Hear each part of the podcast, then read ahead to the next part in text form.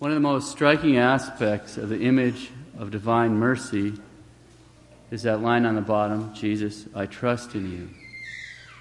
Jesus, I trust in you.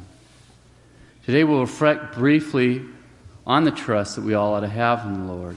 Before we do that, let's take a few minutes to review the particular graces attached to today's feast. We've heard all this before, but it bears repeating. Our Lord told St. Faustina, quote, My daughter, tell the whole world about my inconceivable mercy. I desire that the Feast of Mercy be a refuge and shelter for all souls, and especially for poor sinners. On that day, the very depths of my tender mercy are open. I pour out a whole ocean of graces upon those souls who approach the font of my mercy. The soul that will go to confession and receive Holy Communion shall obtain complete forgiveness of sins and punishment. On that day, all the divine floodgates through which grace flow are opened. Let no soul fear to draw near to me, even though its sins be as scarlet. Close quote our Lord. Now, it was a 500 page analysis. It's the most in depth analysis ever written on the graces of the Feast of Divine Mercy, and it was done by Father Ignacy Różycki, STD, he's a Thomistic theologian, as part of the official investigation into St. Faustina's life and virtues for the congregation for the cause of the saints. Father Różycki, quote, In this matter, four points are beyond all doubt. A. The special grace was promised in the context of the Feast of Mercy. B. It was directly attached to receiving Holy Communion on this day. C. It consists in the total remission of sins and punishment. And D. It is theologically possible. Close quote. Father Ezekiel comments The most exceptional grace promised by Jesus for the Feast of Divine Mercy is something considerably greater than a plenary indulgence.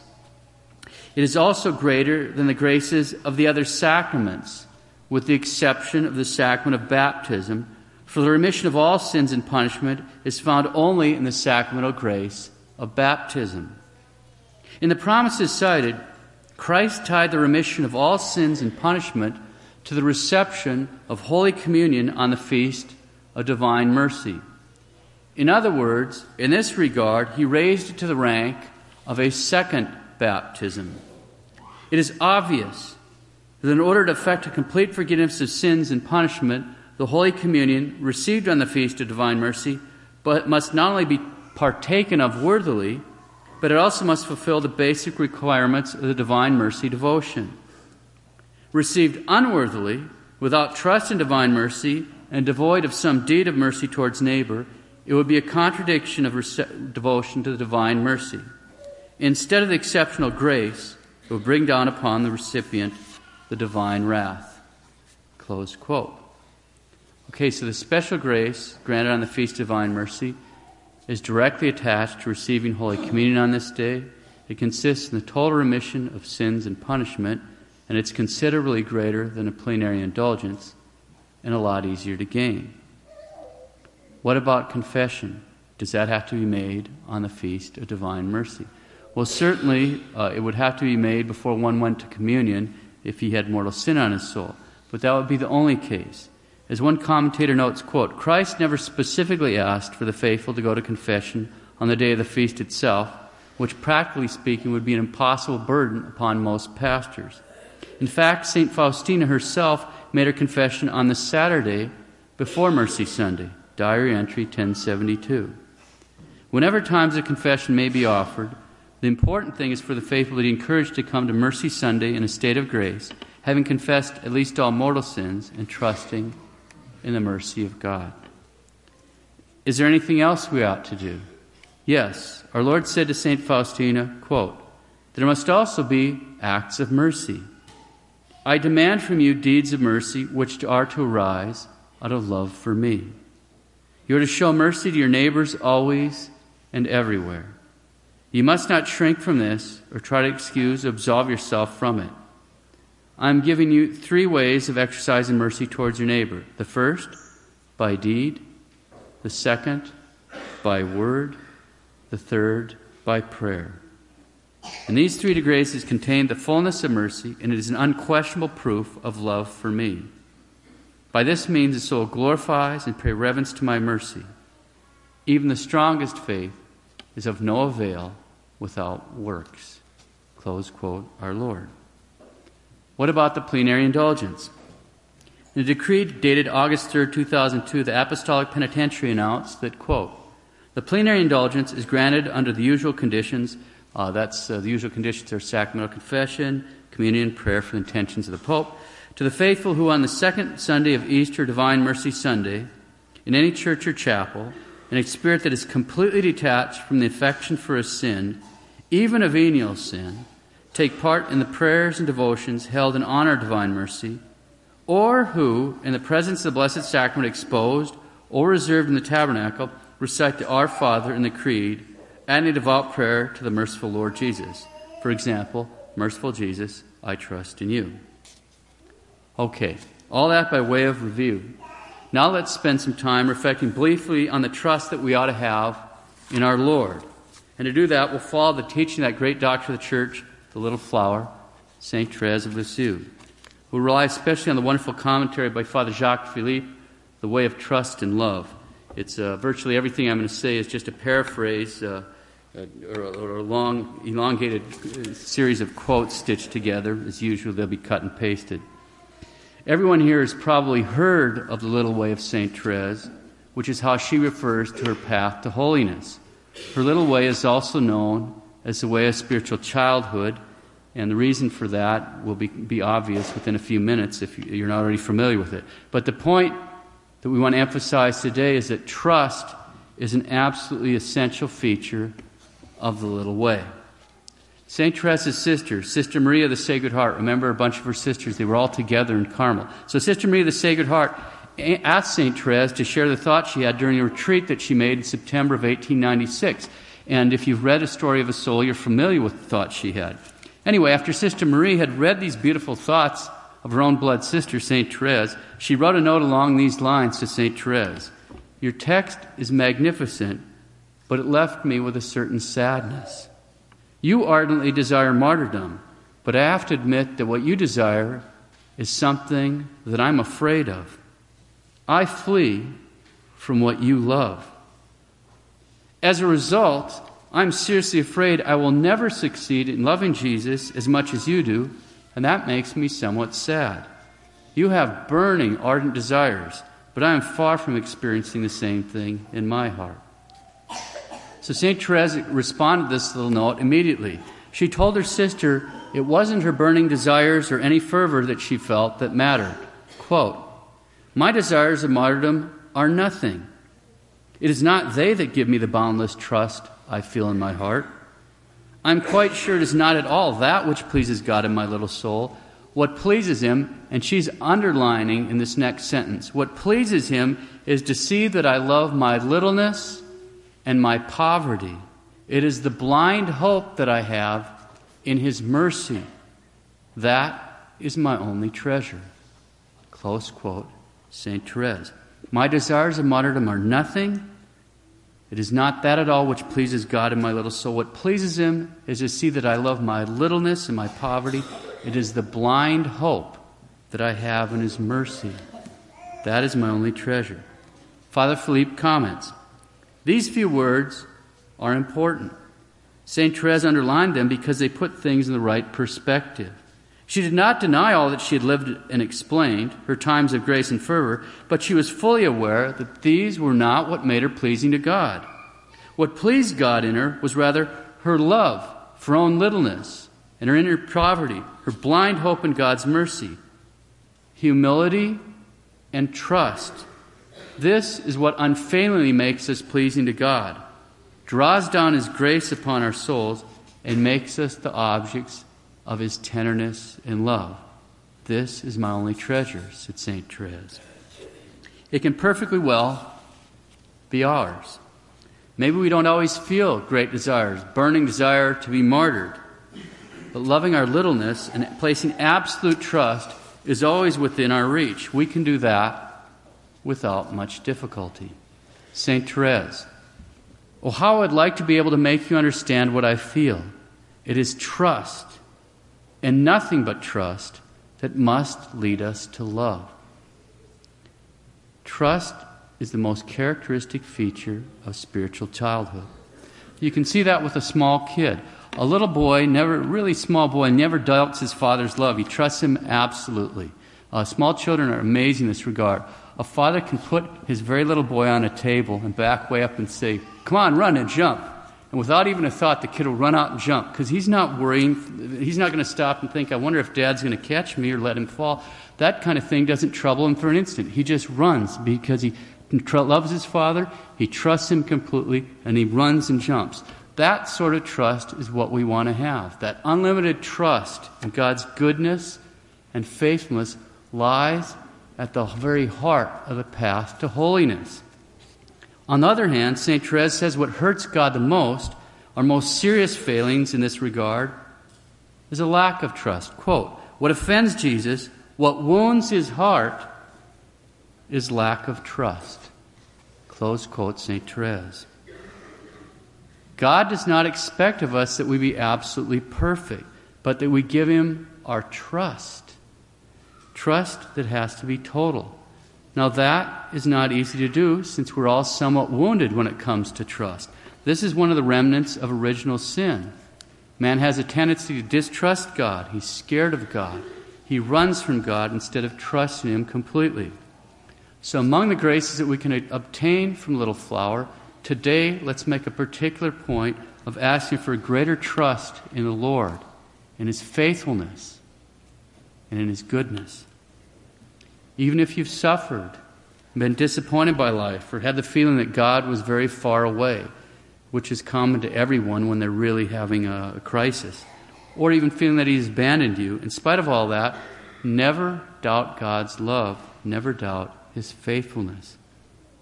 So, how can we increase our trust in the Lord?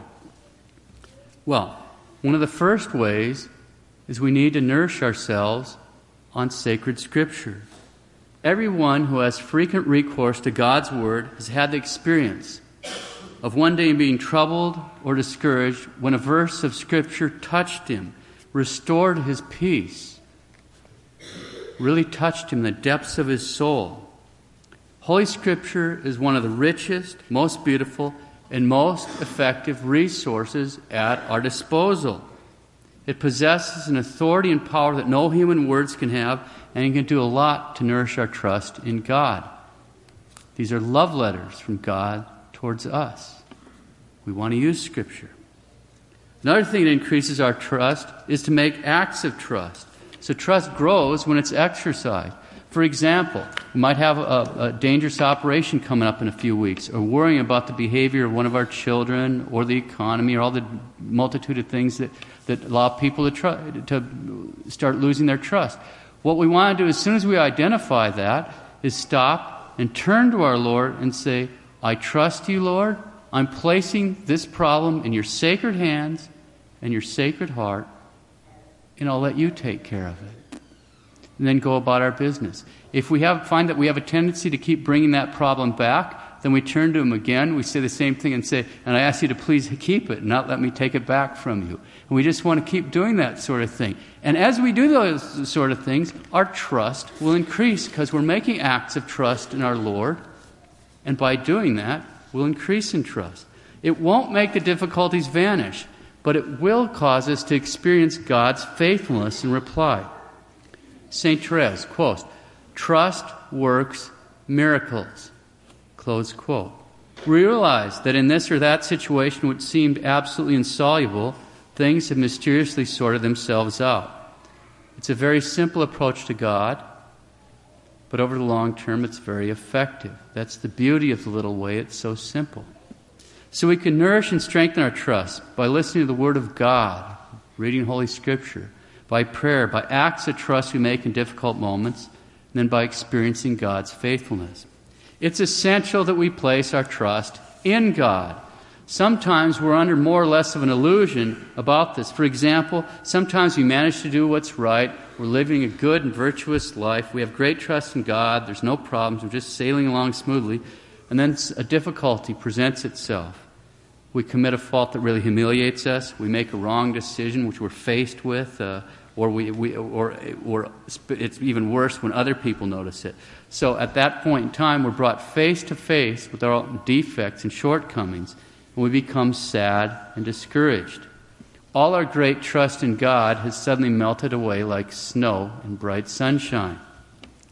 What this means is what we call trust in God was in fact trust in ourselves.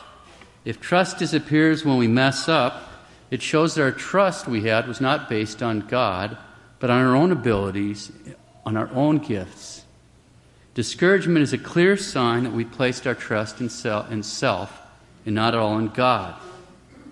That's important to keep in mind. If discouragement, uh, truth, trust disappears when we mess up, it shows our trust wasn't based in God, but on ourselves and our deeds. Discouragement is a clear sign we have placed our trust in ourselves and not in the Lord. Trust that is truly based in the Lord, whether we're doing well or badly, whether we're happy or unhappy with ourselves, should never waver. God's love doesn't have eclipses.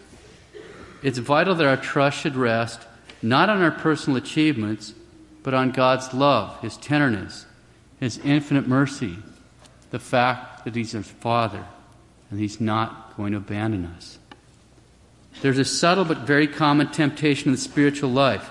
With the excuse of wanting to be perfect, we seek to examine our inner selves too much, to evaluate ourselves and measure our progress. The usual result is a sort of discontentment and permanent sadness slips into our lives since we're never fully satisfied with ourselves. Such an attitude causes us to center on self when what we need to do is throw ourselves on God with unlimited trust. We're more concerned with ourselves than about God. Sometimes people that are really serious about growing in holiness tend to focus almost completely on themselves in the beginning of this stage. You're not going to go anywhere when you do that because holiness is precisely not about focusing on yourself. The only way to really forget about ourselves is to place our hope in God. Doesn't mean we shouldn't examine our, examine our conscience. We have to do that. But we should ensure that the examination of conscience doesn't sort of turn into sort of interior gazing and getting gloomy looking at ourselves and our weaknesses. In one passage, St. Therese explains the extent to which trust makes us pleasing to God and attracts His graces. Important passage. St. Therese. I would like to try and make you understand, by a very simple comparison, how much Jesus loves souls, including imperfect ones, who entrust themselves to Him. Imagine that a father has two naughty, disobedient sons. When he comes to punish them, he sees one of them running away in fear and trembling, knowing in his heart of hearts that he deserves to be punished. Well, his brother does the opposite. He throws himself into his father's arms, telling him he's sorry to have hurt him, that he loves him, and he will prove it by being good from now on. Then, if that child asks his father to punish him with a kiss, I don't think the happy father could harden his heart against his child's trust, knowing his, his sincerity and love. Of course, he knows his son will fall into the same faults again and again, but he's ready to forgive him every time if his son catches him by the heart every time. Close quote, St. Therese of Lisieux. We want to make darn good and sure that we're catching God by the heart every time we mess up. For anyone interested in growing in holiness, this is just essential to grasp. St. Therese. Yes, I feel that even though I had on my conscience all the sins that can be committed, I would go, heartbroken with repentance, to throw myself into Jesus' arms because I know how dearly he loves the prodigal son who returns to him. People might think it is because I have not sinned that I have such great trust in God. If I had committed all possible crimes, I would still have the same trust. I feel that all that multitude of offenses would be like a drop of water falling into a blazing furnace. Let's close. Our Lord told St. Faustina that the more a soul trusts, the more it'll receive. Today, every one of us should make an effort, say a quick prayer to St. Therese, begging her for greater trust in the Lord, then strive to make as devout a communion as possible, with as great as trust in the divine mercy as possible, so as to receive the, most, the greatest grace possible. Each one of us should also strive to obtain the indulgence and then offer it up for the poor soul most in need, which is an immense act of mercy. To that end, after Mass, Father will lead the chaplet in prayers for our Holy Father's intentions. Our Lord, I desire that the feast of mercy be a refuge and shelter for all souls, and especially for poor sinners. On that day, the very depths of my tender mercy are open. I pour out a whole ocean of graces upon those souls who approach the font of my mercy. The soul that will go to confession and receive Holy Communion shall obtain complete forgiveness of sins and punishment. On that day, all the divine floodgates through which grace flow are opened. Let no soul fear to draw near to me, even though its sins be as scarlet. The more a soul trusts, the more it will receive. Even though I had on my conscience all the sins that can be committed, I would go, heartbroken with repentance, to throw myself into Jesus' arms, because I know how dearly He loves the prodigal son who returns to Him. If I had committed all possible crimes, I would still have the same trust. I feel that all the multitudes of offenses would be like a drop of water falling into a blazing furnace. My Jesus, I trust in you.